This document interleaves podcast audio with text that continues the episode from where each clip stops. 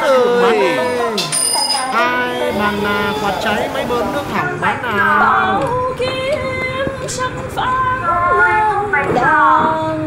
Bánh mày sài gòn đặt được con mang cho ngàn một đỏ.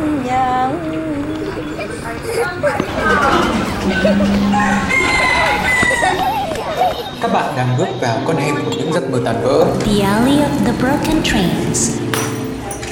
Đây là Huy và Tiên, chủ một quán nước khiêm tốn nơi đầu hẻm, nơi chúng tôi sẽ cùng trò chuyện với những vị khách ghé thăm về những giấc mơ chưa hoặc không thành hiện thực.